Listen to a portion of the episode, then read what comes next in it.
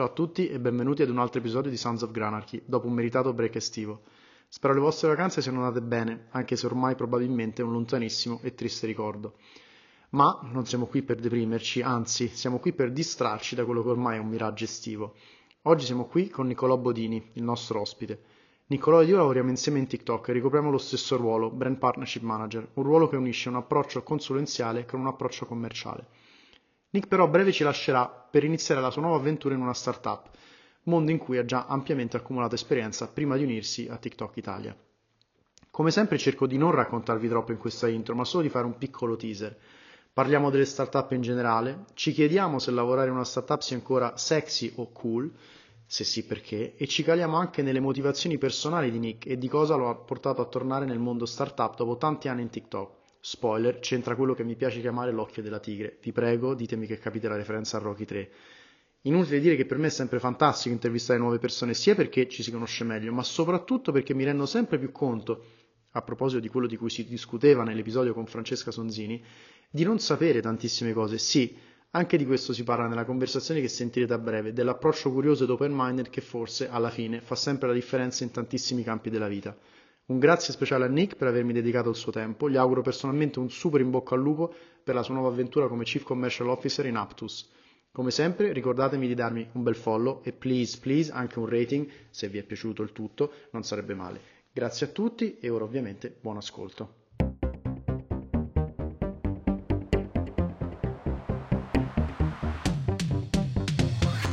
Benvenuti su Sons of Granarchy, il podcast di conversazioni vere come me e te. Inutile dire che se questo o altri episodi vi piaceranno e se vi hanno fatto fatti risate, spargete la voce, fatemi un bel follow e non dimenticatevi di darmi anche un rating. Se avete delle storie interessanti, contattatemi sull'email indicata nella bio. Grazie e ora buon ascolto. Ah, ragazzi, ben, ben ritrovati, siamo qui con Nicola Bodini, grazie Nick per esserti preso un po' di tempo per noi. E siamo qui oggi per parlare del mondo startup, che è un mondo, diciamo, un tema un po' quasi generico, molto, molto, molto vasto. E siamo qui, chiaramente ti lascio la parola eh, subito, magari partendo da, dal tuo profilo, da cosa hai fatto fino, poco, fino adesso, anche eh, currently in TikTok, cosa vai a fare in una startup e poi abbracciamo il, il tema più vasto ancora. Benvenuto Nick. Grazie per avermi qua, eh, ospite al tuo podcast eh, spero dal, dall'alto della mia eh, lunga ma breve esperienza di poter essere ispirazione su questo tema. Sono sicuro di sì. Io eh, personalmente ho iniziato ad avvicinarmi al mondo delle startup eh, mia, nel corso della mia specialistica eh, in università io ho fatto in, in triennale un corso di management mm-hmm. qua, a Milano? qua a Milano, sì, e mh, mm, poi eh, come la fatidica scelta della, del corso specialistico eh, avevo individuato questo corso in, in lingua inglese mm-hmm. che trattava proprio di temi come eh, innovazione e tecnologia. E devo dire che al tempo non era molto quotato perché eh, la mia università ti insegnava che se dovevi essere una persona di successo eh, le strade erano quelle della finanza, della consulenza o della grande corporate. Scusa se ti interrompo, ogni tanto lo farò. Pensi che ci sia ancora oggi nel 2023 un po' questo concept di se sei di successo fai una di quelle due o tre cose che hai appena menzionato? Quelle sono una safe bet, no? In un certo senso sono quello che eh, se fai eh, e fai il percorso nella corporate, fai il, il, classico percorso della consulenza con le regole del gioco della consulenza, eh, di sicuro poi tendenzialmente eh, se sei una persona comunque capace di sicuro perché eh, c'è tanta gente che, che, ma comunque non è che tutti diventano partner eh, dicendo, però se sei capace eh, puoi arrivarci di sicuro. Mm-hmm. Dall'altra parte, nel mondo startup mondo sta- è innegabile che il mondo startup abbia eh, negli ultimi anni guadagnato molto appeal, ci sia, eh, sia, diciamo che sia diventato un po' più sexy lavorare, andare a lavorare per la startup. Mm-hmm. Io credo che questo sia una combinazione, per una combinazione di fattori, sicuramente il fatto che eh, anche in Italia eh, ci sono state aziende che hanno per esempio eh, avuto successo, hanno raggiunto lo status di unicorno eh, e quindi... Eh, per, per, gli amatori che stanno in ascolto, quando tu dici status dell'unicorno intendiamo? la valutazione di un miliardo, okay. che è quella milestone eh, di sicuro a cui tutti, che tutti hanno in mente, penso, quando iniziano a fare startup, una milestone, perché poi ce ne sono molte altre, dall'IPO, diciamo che ogni volta che fai startup eh, ti sembra veramente impossibile eh, raggiungere quel, quell'obiettivo, poi quando ci sei dici ok, quello, che devo, quello, quello successivo è n volte più sfidante, però ti guardi indietro e dici ok, ci sono arrivato, arriverò a raggiungere anche quello sicuramente. E diciamo rispetto, uh, adesso tu oggi sei in TikTok e magari ci ci secondi il ruolo che hai in TikTok e soprattutto a breve tu ti sposti nel mondo startup. Magari ci spieghi brevemente diciamo, cosa hai fatto fino ad oggi, cosa vai a fare nel mondo startup e come gli skills diciamo, che hai no, costruito negli anni e l'ESPAT non lista anche in TikTok ti aiuteranno e saranno diciamo, ecco, funzionali anche al nuovo ruolo uh, che hai accettato. Volentieri. Allora, io in TikTok ricopro il ruolo di un partnership manager, che è un ruolo sicuramente eh, molto commerciale perché è colui che eh, ha mm, la relazione con, eh, con, i clienti e eh, aiuta eh, i maggiori clienti del mondo, nel mio caso eh, finance, ma anche apps per esempio, a mh, mm, raggiungere i loro obiettivi su TikTok. Mm-hmm quindi eh, sono, è un ruolo anche molto commerciale perché eh, banalmente abbiamo degli obiettivi in termini di investimento media sulla piattaforma per questi clienti e quindi ehm, tra tutti siamo quelli che hanno un po' il ruolo più sales, mi viene da dire, mm-hmm, nell'organizzazione. Un po' commerciale, no? Sì, fa, fa anche, eh, diciamo che la veste del consulente per un sales eh, è, molto, è, molto, efficace solitamente perché eh, non sono quello che ti vuole vendere, ma quello che ti vuole portare delle soluzioni. Certo. No? E mh, questa cosa, um, diciamo, sicuramente eh, mi è stata il fatto per un commerciale di avere eh, degli obiettivi di fatturato, il cosiddetto quota carrying, è fondamentale perché eh, in qualsiasi ruolo poi di business development ma anche di head of sales eh, ovviamente bisogna tendenzi- cioè il fatto di aver dimostrato in passato di aver generato eh, tot vendite per eh, tot fatturato è qualcosa che Beh, ti aiuta a dimostrazione del fatto di come lavori, perché in effetti, scusa l'interruzione, se io penso anche a precedenti lavori miei in centri media e varie, dove tu puoi dire sì, Francesco è bravo, ok, come l'hai misurato, ci sono obiettivi? In realtà non ci sono. Io stesso in conversazioni con risorse umane di precedenti lavori, ma scusa, tutto il goal setting, l'objective setting che facciamo a inizio anno, se vengono raggiunti che succede? Niente. Allora perché lo facciamo? Eh, va fatto quindi lì ti fa capire l'importanza invece no, di avere obiettivamente un, un, obiettivo misurabile, in questo caso come, come revenue, e quello immagino ti abbia facilitato le conversazioni per dove vai adesso. Ti faccio un altro esempio, io in passato ho ricoperto ruoli da business development mm-hmm. in, in startup che non erano immediatamente collegati ad obiettivi di fatturato, okay. perché per esempio si erano eh, tendenzialmente di proprio new partnership eh, e mm, magari erano una sorta di eh, B2B2C, eh, cioè invece che essere misurati direttamente in termini di fatturato erano per esempio acquisizioni di nuovi clienti per il, per il tramite dei partner. Mm-hmm. Ecco, in, nelle conversazioni che ho fatto io invece cioè, ehm, difficilmente riuscivano a inquadrare queste, eh, questo tipo di, di, lavoro, che è anche un lavoro abbastanza particolare, se vogliamo, non è proprio quello del sales, e, e questa parte mi mancava della, della quota come abbiamo qua in TikTok. Quindi sicuramente questa esperienza in TikTok mi ha, mi ha dato un tassello in più che ha completato il mio profilo che poi è stato ritenuto dal founder della startup eh, si può menzionare certo. sì, di Aptus ehm, che è la nuova esperienza in cui mi lancerò a brevissimo come valido per essere a tutto tondo su eh, sales, business development, marketing anche perché eh, di sicuro eh, mi sono occupato anche di quello e quindi darmi fiducia per un ruolo di direttore commerciale, per esempio. E diciamo, scusami, ridimmi il nome dell'azienda adesso. Si chiama Aptus.ai. Aptus.ai e loro si occupano di, se si può dire? Certo, si, cop- si occupano di ehm, compliance mm-hmm.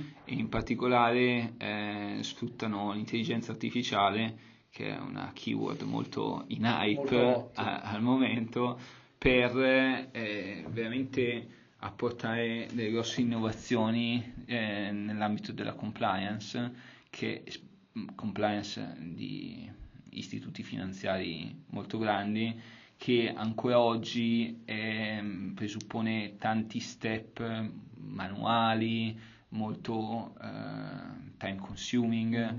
e con questo SaaS, che è un software as a service, quindi il tipico um, applicativo eh, con varie utenze a seconda di eh, quelle che sono le necessità del, del, dell'impiegato, eh, ti offre la possibilità appunto di eh, essere anche molto più preciso perché rispetto a quello che potrebbe essere il, l'apporto di un umano, mm-hmm. ovviamente è fallace, non può, considera- non può considerare la, la, la, visione di insieme come invece fa un'intelligenza artificiale. Quindi diciamo una forma, la, la una forma di automatismo su dei processi che ad oggi sono molto manuali e molto, diciamo, mh, dove l'errore umano comunque tende ad esserci molto, diciamo voi la soluzione che offrite quindi è una forma di automatismo per cui l'impiegato di turno o chi che sia può farlo in maniera, tra virgolette, appunto un po' più pilotata e un po' più facile. Ti faccio un esempio pratico perché sennò rimane un po' alto e fumoso. Eh, una delle attività mh, più comuni nell'ambito della compliance è quella del monitoraggio normativo. Mm-hmm. In, in, pratica eh, una, un addetto, un, un compliance officer eh, ha un tot di fonti normative che sono quelle che sono rilevanti per il suo lavoro, quindi potrebbe essere Consob, potrebbe essere eh, anche a livello europeo, eh, non solo italiano di sicuro, o anche a livello più ampio perché magari ha dei prodotti eh, che, fanno, che hanno come mercato gli Stati Uniti e quindi mm-hmm. deve sottostare a quel tipo di regolamentazione. Ecco, ha questo, mh, tutte queste fonti che deve monitorare ehm, necessariamente eh, per vedere se ci sono degli sviluppi e quando escono delle nuove leggi, dei nuovi documenti, ci sono eh, probabilmente dei consulenti che eh, scaricano le norme, leggono, le evidenziano eh, e riassumono con, eh, con buona dose di, eh, di, tempo, magari quindi non sono neanche molto puntuali. Mm-hmm eh, e, e, mandano l'aggiornamento al, al, al consulente di riferimento. Ecco, questa cosa puoi immaginarti che l'intelligenza artificiale la può fare eh, in maniera molto molto veloce su tutte le fonti possibili immaginabili con eh, aggiornamenti anche molto custom per quello che è la necessità di ciascun cliente. Io su questo ho due domande. Allora, una, no, se, se, parli col, in generale, se leggi anche un po' i toni, ogni tanto, allora, i, i toni sull'intelligenza artificiale in tutti gli ambiti, secondo me in maniera se, semplicistica un po', si dividono in toni apocalittici, oddio santo l'intelligenza artificiale, e in toni assolutamente entusiasti, no? il punto dell'ok, oggi questa cosa viene fatta con l'aiuto dell'intelligenza artificiale.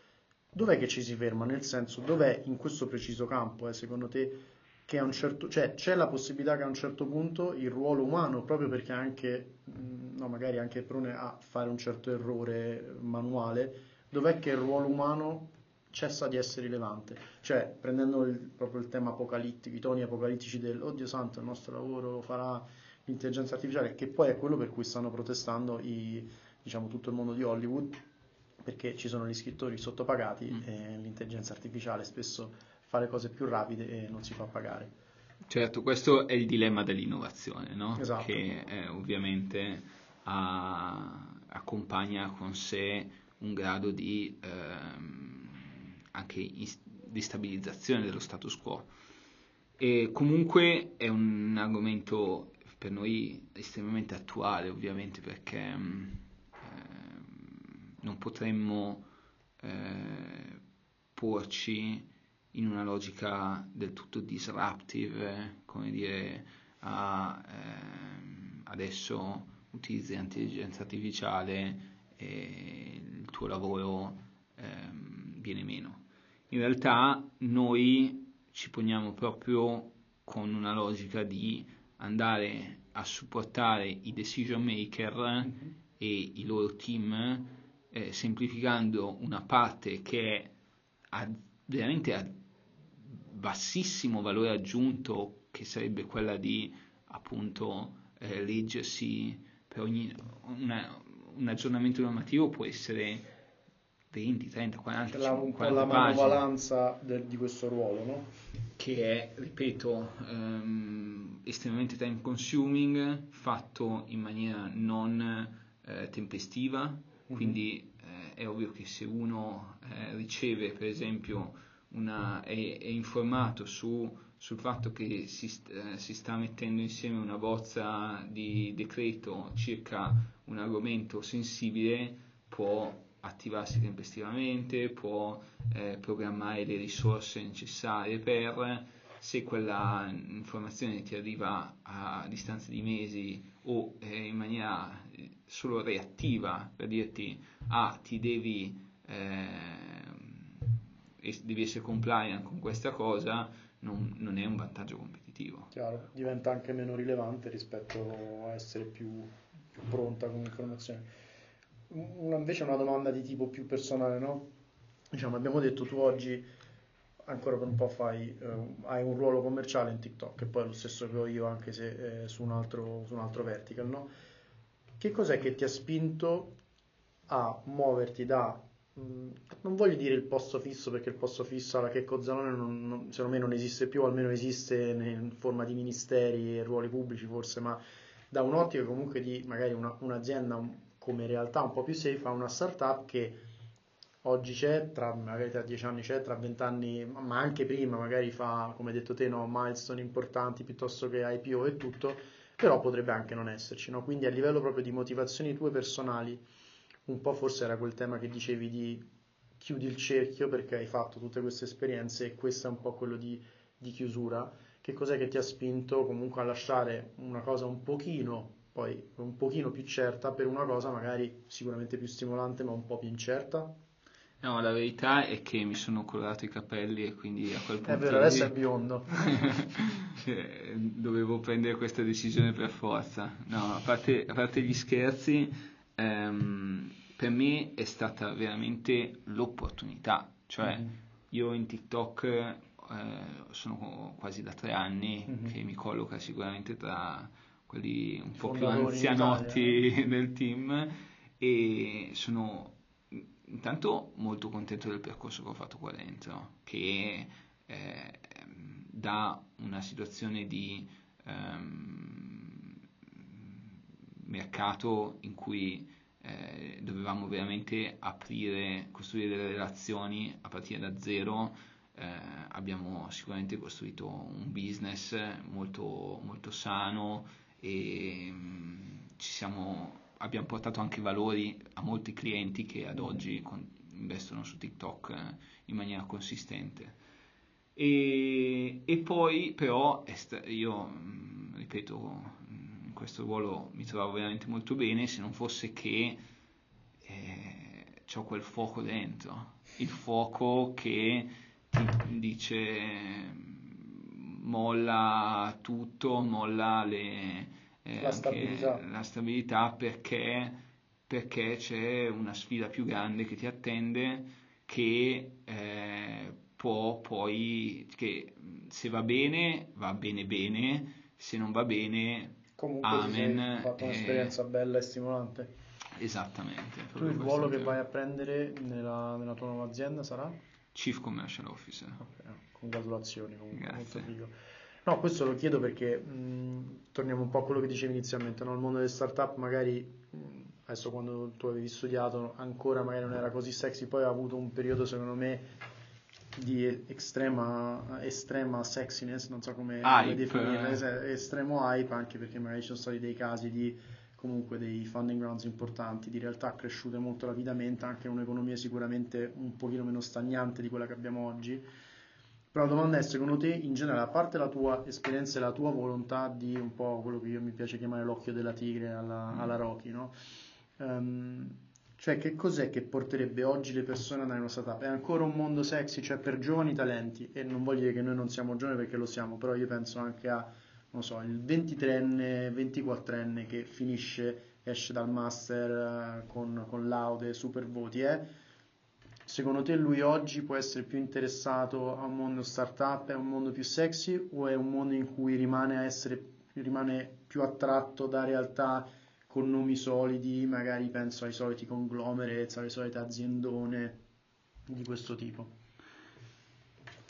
È una domanda ehm, che secondo me va calata necessariamente sull'individuo, no? Mm-hmm. Cioè perché le motivazioni possono essere sicuramente molteplici e può, può essere la possibilità di, che ne so, eh, sbancare il lunario con una quotazione e il fatto di essere uno dei primi eh, che ovviamente si porta dietro tutti i benefici di un piano di stock option e, e quindi eh, diciamo mh, bruciare le tappe da quel punto di vista ma può essere anche il fatto di vedere sai il mondo delle grandi corporate eh, produce dei grandi specialisti.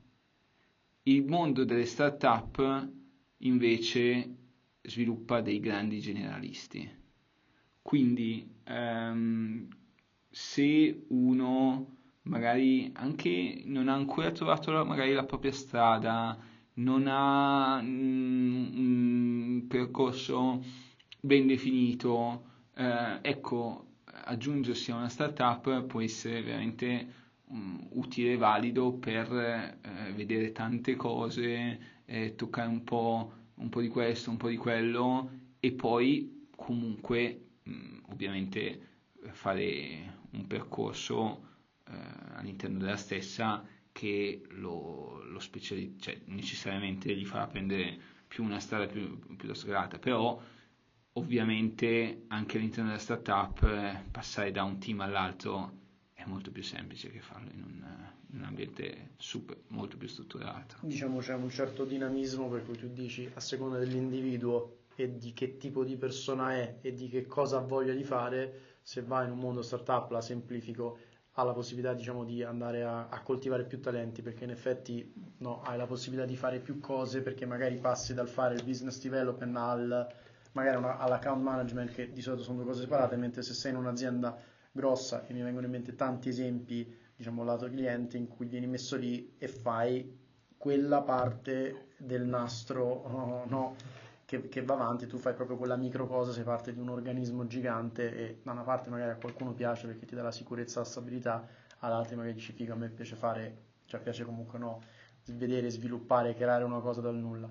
Um, se oggi, questo è proprio un suggerimento che ti chiedo concreto, no? Cioè se oggi una persona dicesse ok figo, io vorrei andare in una, vorrei fare qualcosa in una startup, premesso che sicuramente c'è una tematica personale che magari ti interessa, che può essere finance, compliance, piuttosto che climate o qualsiasi cosa, perché ormai ci sono dei vertical molto specializzati anche in quello, quali sono le risorse che tu suggeriresti di utilizzare, se ce n'è, se ce n'è qualcuna, per andare a capire in quale startup, perché quello che ho notato è che è un panorama assolutamente frammentatissimo, con nomi oscurissimi, perché chiaramente non hanno neanche il budget marketing che hanno aziende come in primis la nostra, e quindi per esempio io penso banalmente, mi piacerebbe fare del bene per l'ambiente. Vediamo un po' climate uh, related startups. Vado a vedere, magari mi arrivano pure le, le, cose, ah c'è questo ruolo aperto, c'è quel ruolo aperto, ma sono cose che io dovrei proprio prendermi il tempo, andarmi a studiare, vedere cosa fa ognuna. Quindi hai delle risorse, poi le mettiamo se ci sono anche chiaramente nelle, nelle note dell'episodio, ma se ti viene in mente un modo, diciamo, un suggerimento concreto di come approcciare la cosa. Beh, una grossa distinzione io la farei se eh, tu vuoi eh, fare la startup da dipendente o da CEO. Giustamente.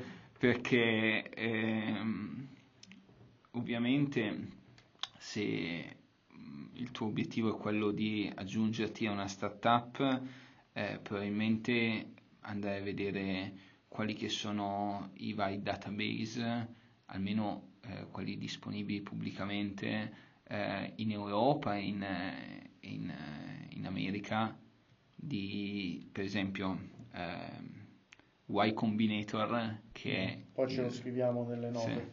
Sì, y Combinator più grande, cioè uno dei più, il più famoso acceleratore eh, americano, eh, Airbnb, eh, Dropbox, e chi più ne ha più ne metta, veramente son, sono usciti da quello. Ecco, loro hanno una, un catalogo veramente super, super sviluppato di ogni anno fanno due intake, quindi due um, momenti dove le startup fanno application e eh, vengono prese eh, nel programma di accelerazione. Ecco, questo è una fonte di informazioni inestimabile perché per ogni anno ci sono catalogate per esempio le startup per ambito, quello che fanno, qual è loro, la loro value proposition e, e quindi banalmente eh, uno già da lì può dire ok, eh, questa cosa può avere anche delle grandi idee perché eh, non, non volermene, ma chi fa il founder o chi fa la startup non deve necessariamente reinventare la ruota, ma anche replicare un business model nel, in Europa di qualcosa che ha avuto successo negli Stati Uniti o sta, sta prendendo, può essere veramente una, un'idea molto valida per fare un, un prodotto che ha un product market fit che è già sviluppato. In, in, in Europa c'è Crunchbase e, e, e, questo è quanto, cioè veramente poi eh, l'importante è partire da una cosa che ti appassiona ovviamente perché eh, poi quando ti ci ritrovi eh, magari avere la forza di eh, passare le sfide, di anche andare in quei momenti di down, che, oltre a quei momenti down che inevitabilmente sono... nella vita di una startup eh, ci sono, devi essere veramente molto motivato.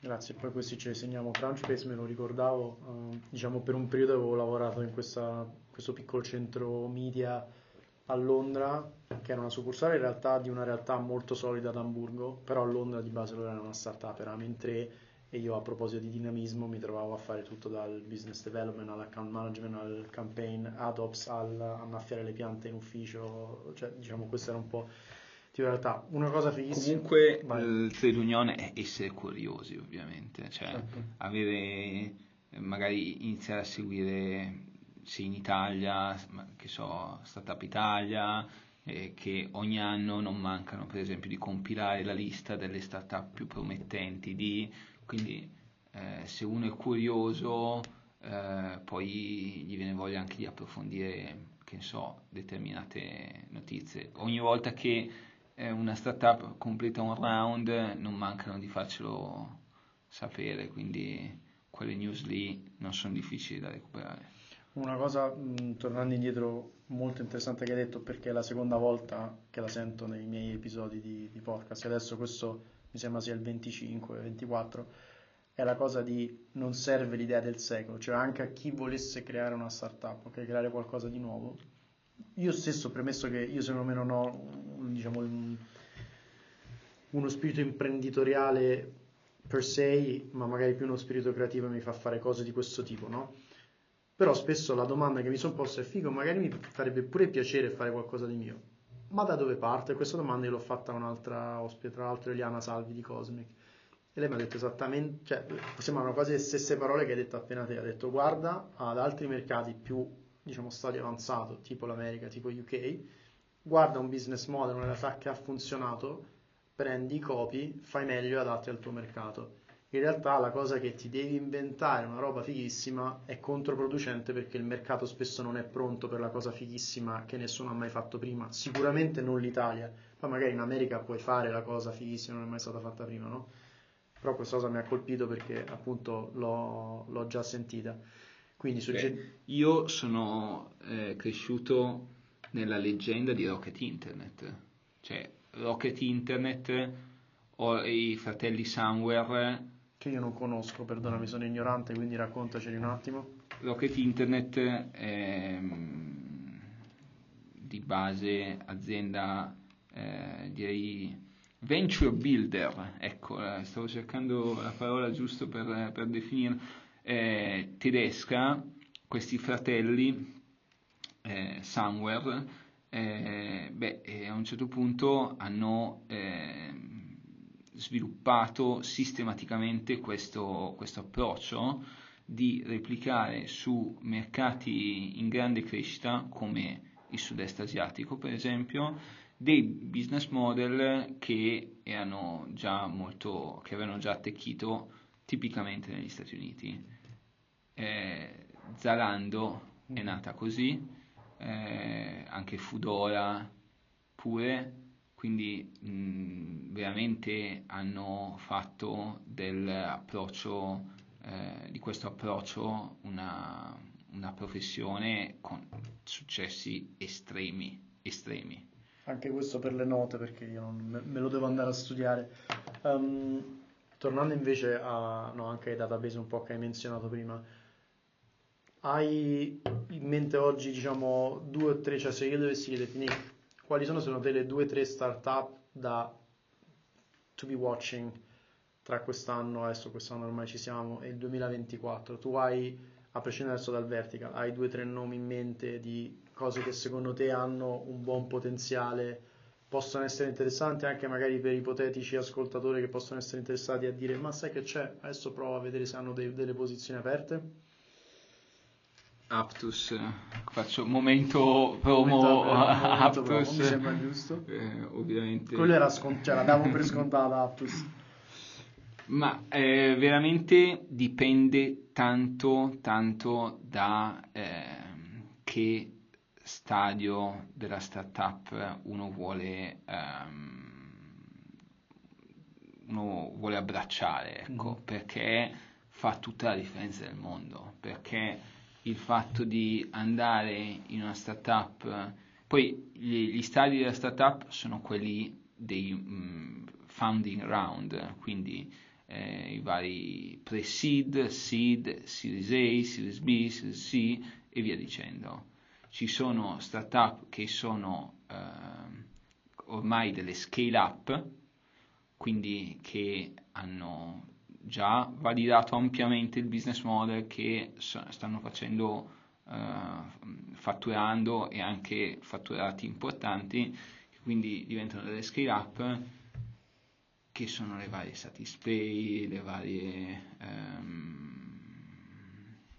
in Italia eh, anche Scalapay di sicuro, poi io ho un, il mio cuore batte per il mondo dei servizi finanziari, quindi sono molto ferrato su queste, che sono mh, mm, comunque dei, dei, grandissimi employer, eh, dove è possibile totalmente eh, ancora assaporare, toccare con mano il, quella, ehm, quello spirito vibrante del mondo startup, anche se ormai sono, eh, danno lavoro a centinaia e centinaia di persone. Pensi che ogni tanto, questo mh, chiedo in generale, no? In situazioni di questo tipo, dove c'hai delle cosiddette scale up, ci sono delle, dei casi in cui secondo te um, dei overreach, nel senso, magari dopo un ennesimo round di founding, esagerano un po', iniziano ad assumere troppa gente, cioè qua, a un occhio esperto come può essere il tuo, sicuramente più del mio, c'è un tipping moment dove dici forse quello non avresti dovuto fare, cioè sei valido, sei strutturato, hai una base solida e tutto, però forse quello è un passo troppo lungo gamma, cioè prendere un ufficio mega galattico, prendere, assumere altre 30 persone quando magari non ti servono neanche, cioè quali sono un po' i segnali di, non so, chiamiamolo overreaching.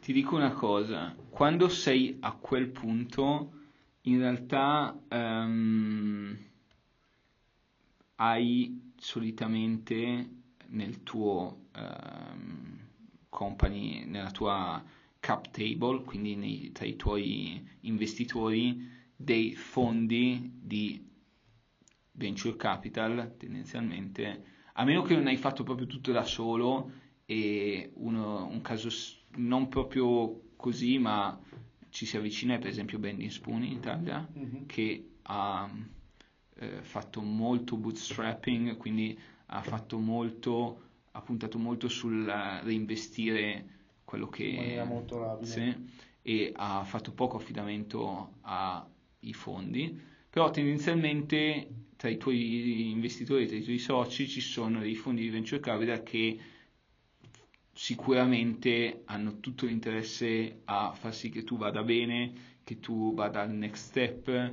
e quindi sono degli advisor tendenzialmente molto affidabili e credibili che un po' ti dicono, eh, ti, ti aiutano a fare appunto quello che serve per arrivare al next step.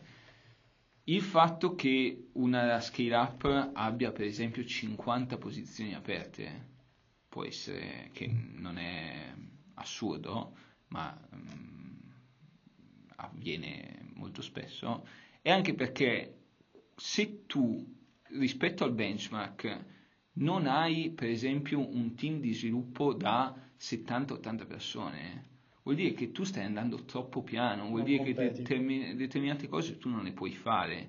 Quindi a volte sono anche abbastanza standard il fatto che tu stia assumendo, stia portando quel team a tot elementi, eh, cioè tendenzialmente i fondi, eh, poi è ovvio, eh, siamo in un momento abbastanza difficile per il mercato dei capitali, per le start-up, in questo momento è molto difficile eh, raccogliere fondi e, e, quindi si tende un po' a mh, mm, allungare il, la runway, ovvero quel tempo che serve per, per mm, prima, di, dover, prima di, dover, di, andare a chiedere soldi, perché non è un momento favorevole.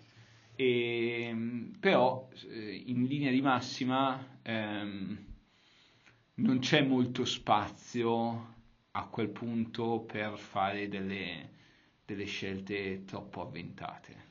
Diciamo che comunque in certi casi sono delle scelte quasi forzate, nel senso se tu non assumi quelle 50 persone vuol dire che non competi, vuol dire che io advisor che ci ho messo i soldi in realtà potrei rischiare di perdere soldi se tu non fai questa cosa, quindi tu devi assumere, devi crescere anche se a volte magari a dei ritmi che si possono poi rivelare magari insostenibili o in, altre, in altri casi sono sostenibili. Io ho altre due domande e poi ti libero che sono conscious dei, delle tempistiche. Una è l'aspetto, non voglio dire un po' più dark delle startup perché sembra un po' apocalittico, no? però ci sono tanti casi di startup mh, diventate no? super famose, soprattutto in America, uh, super celebrate, hanno avuto delle quotazioni altissime. Io penso a WeWork, penso a ancora peggio Teranos con Elizabeth mm. Holmes e poi si è rivelato che dietro non voglio dire che non ci fosse nulla ma poco um, secondo te quando è che capita questa cosa nel senso adesso non voglio put you on the spot no in certi casi come WeWork c'era anche un culto della personalità del, del, CEO e del founder che era un personaggio un po' particolare, rimosso lui, poi le cose si sono un po' sistemate anche se ad oggi la quotazione di WeWork rispetto a quando era arrivata all'apice è nulla praticamente. Oppure c'è Theranos Elizabeth Holmes che era una truffa vera e propria, lei è riuscita, mi ero ascoltato un podcast un po' di tempo fa, a convincere investitori, parenti, amici di parenti, di qua di là, a investire senza dire nulla sulla tecnologia che lei aveva.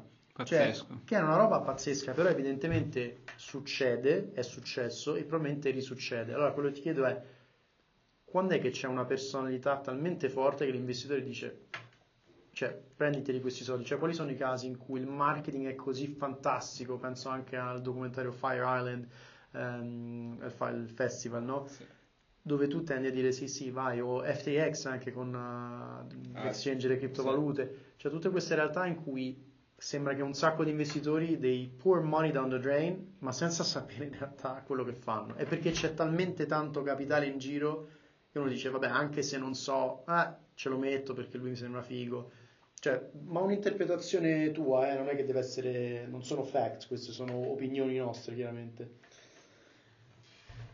Allora, una grossa, grossa, eh, mi permetto di sottolineare, grossa eh, semplificazione è quando un founder torna a chiedere dei fondi eh, dopo eh, quello che si dice second time founder, cioè se tu hai già un track record eh, tendenzialmente di successo negli Stati Uniti potrebbe essere anche non di successo, da noi di sicuro ehm, lo stigma del fallimento è un po' più eh, ancora un, un'eredità mm-hmm. che difficilmente si eh, tende a valutare come positiva, ma eh, queste differenze di mercato e maturità del mercato quindi un second time founder che eh, fa una nuova venture, che mh, mm, chiede credibilità di nuovo, che ha il, proprio network,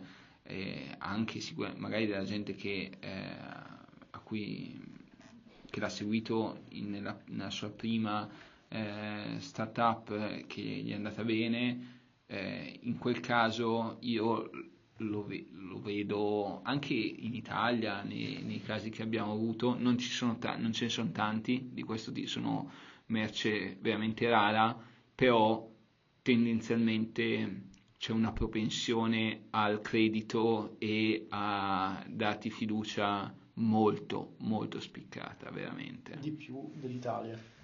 No, ma anche in Italia eh, sono talmente rari questi, questi elementi che eh, anche in Italia eh, è così. Ne abbiamo anche uno qua in, in WeWork con noi che ha di recente eh, totalizzato sicuramente uno dei round più importanti per il eh, momento della startup, eh, Jet HR per esempio. Mm-hmm e questo è avvenuto due mesi fa, quindi nonostante in un mercato totalmente avver- avverso eh, lui è riuscito a fare un round seed veramente molto molto importante. E lui aveva fatto pronto pro nella sua prima esperienza e quello diventa il biglietto da visita? Totalmente totalmente e poi c'è un'altra combinazione, cioè sono solitamente quelle combinazioni di eh, va- validazione, quello che dicevamo prima, cioè se tu fai qualcosa di totalmente nuovo, ehm, c'è grande diffidenza magari, no? Perché mm, la domanda che tutti si pongono è ma veramente nessuno ci ha pensato? Forse c'è un motivo per cui non, qualcuno non ci ha pensato e, mentre invece se eh, agli occhi eh, dei, dei, vari venture capital o anche angel investor c'è una, un product market fit, una, una cosa che è stata validata altrove e tu ti proponi di farla in un nuovo mercato così è molto più facile che la gente ti dia credito. Quindi la, la, soluzione potrebbe essere, che mi ricorda un po' il, lo scrivere di academic papers all'università, non ti puoi inventare completamente ex novo delle cose perché non c'è credibilità, perché se non penso al parallelo con, con il mondo accademico, se non ha scritto nessuno un paper su questa cosa vuol dire che non è rilevante. Se invece tu copi l'idea completamente, è completamente copiata, l'idea è la tua idea basata su delle cose già scritte e già accadute, magari su papers di, no, uh, di altri mercati anche. E mi sembra un po' che questa sia la cosa, cioè vedere un product to market fit, quello che dicevi prima, di cose non completamente assurde, non sono mai state fatte, neanche proprio copiato a A, ma un derivato di una cosa che già esiste e già funziona. Allora in quel caso la fiducia, la fiducia ti viene data. A maggior ragione se tu hai già fondato qualcosa di successo e una domanda che non è l'ultima, ma ci siamo quasi, perché mi ci ha fatto pensare adesso, è secondo te la cultura del fallimento, che in Italia non è celebrato per niente, c'è proprio lo stigma, come mm. dicevi tu, è una cosa che secondo te cambierà o è una cosa secondo te talmente radicata anche nell'animo italiano rispetto a quello americano che del fallimento fa quasi un onore? No, ho fallito, figo, mi metto in gioco, rifaccio un'altra cosa, ho imparato qualcosa qua, hai fallito, hai fallito, punto. Secondo te è un mindset così radicato nella nostra cultura italiana che non cambierà o secondo te con i tempi che corrono, la globalizzazione, tutto piano piano è una cosa che si aprirà anche in Italia? Tosto. Eh, bella, bella, bella domanda, domanda, questa. Io credo che eh, ci vorrà ancora un po' di tempo per noi, di sicuro, ma anche perché in, eh, sai, in Italia si tende tanto a fare delle, delle safe bets, cioè delle scommesse mm, cioè difficilmente dall'Italia vedremo nascere il nuovo social network ovviamente mm-hmm. si tende a ehm, privilegiare eh, che i soldi prima di fare la exit è non perderli quindi si tende appunto a eh, dare credito a chi ha più credibilità a fare delle con dei product market fit già eh, sviluppati e, e, quindi per quello ci metteremo ancora un po' secondo me. Dall'altra parte è una cosa che veramente non può um, scoraggiare alcun cioè un imprenditore vero un imprenditore che ha quella cazzimma e quella cosa lì non si lascerà mai scoraggiare da una, un insuccesso perché è alla base del gioco. E anche chi lavora in questo mondo e non, non vuole necessariamente viverlo da imprenditore eh, sarà all'ordine del, nell'ordine delle cose che magari una startup su cui aveva puntato eh, non, ha, non andrà perché la, maggior, la stragrande maggioranza delle startup non vanno, cioè eh, statisticamente sì, eh, non è facile, ehm, ma anche di startup che eh, magari hanno sorpassato eh, la fase di startup e sono eh, in una fase, cioè, WeWork voglio dire, ha fatto IPO e adesso lo vediamo ehm, come è messa. Quindi anche chi non è eh, proprio un founder mh, mm, e vuole lavorare in questo mondo deve avere un po' farsi un po' la, la pellaccia dura perché ci saranno tanti porte in faccia, tanti schiaffi. Io non sono certo, eh, io non sono, ehm, cioè anch'io ho avuto la mia buona dose di eh, insuccessi, c'è stata una startup con cui ho lavorato per esempio che, con cui non è andata eh, perché proprio eh, non c'era un, un business need eh, e non si riusciva in nessun modo a vendere questo, questo prodotto o servizio, però al tempo comunque avevo ho valutato l'opportunità come una grande opportunità per me e non ci avevo pensato due volte e mi ero lanciato. Chiaro, grazie.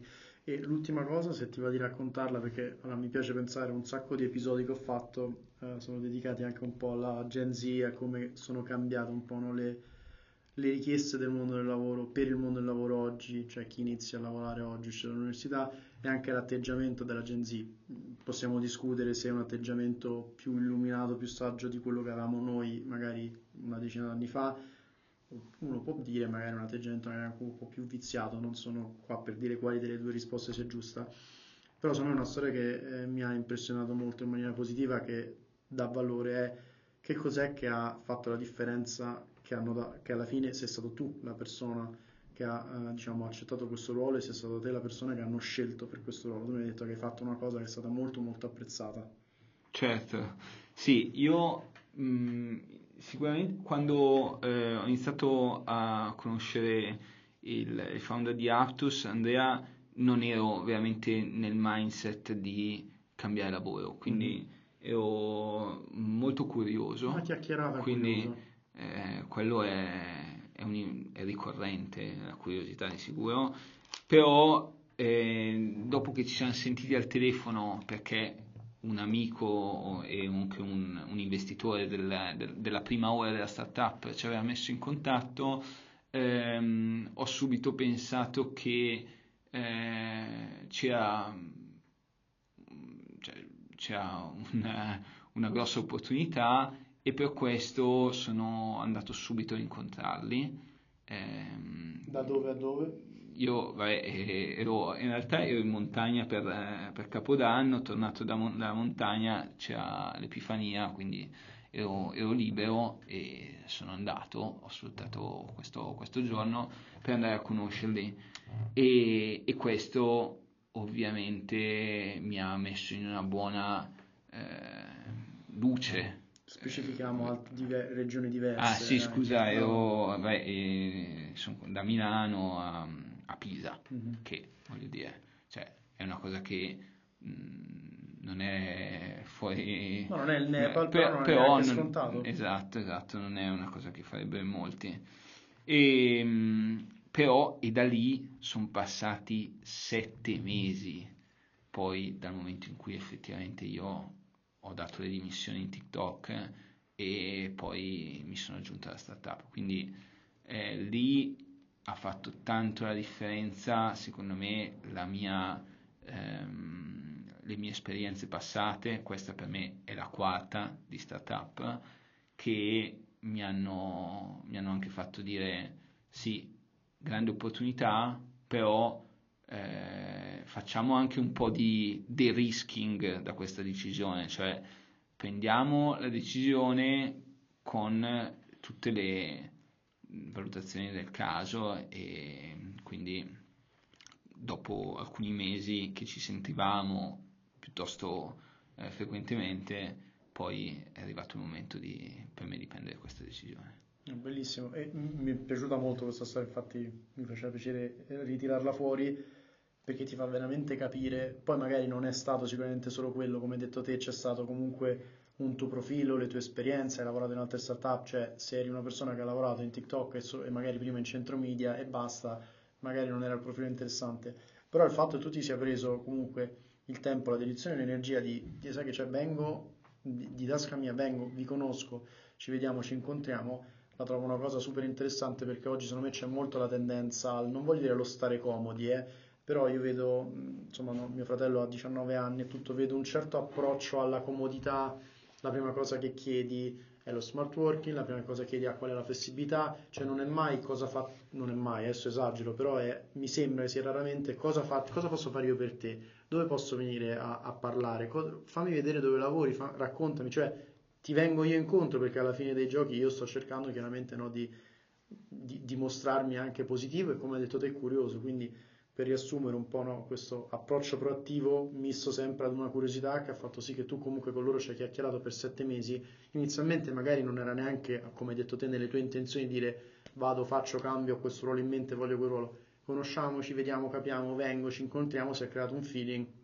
Quindi questo è un po' per invitare gli ascoltatori anche magari quando non c'è una, una cosa concreta proprio su carta. Allora dici sì, vengo a Pisa se c'è no, no, una roba scritta no, così. Perché come dire, ehm, lo spirito di, di, sacrificio e di adattamento è proprio è un'altra degli ingredienti che sono veramente tra le regole del gioco fondamentali, quindi perché ci, ci dovrà eh, sporcar, ci sarà da sporcarsi le mani e devi essere totalmente pronto a farlo. Gioie e dolori, eh? Cioè, Donne e motori, esatto. Nick, grazie mille, grazie, conversazione grazie fantastica e io mi sento anche di aver imparato un sacco di cose perché il mondo delle startup mi è ancora un po' oscuro, adesso sento di avere qualche in più. Quindi grazie per il tempo dedicatoci e insomma speriamo che sia piaciuto a tutti e buon ascolto a ritroso. È stato un piacere.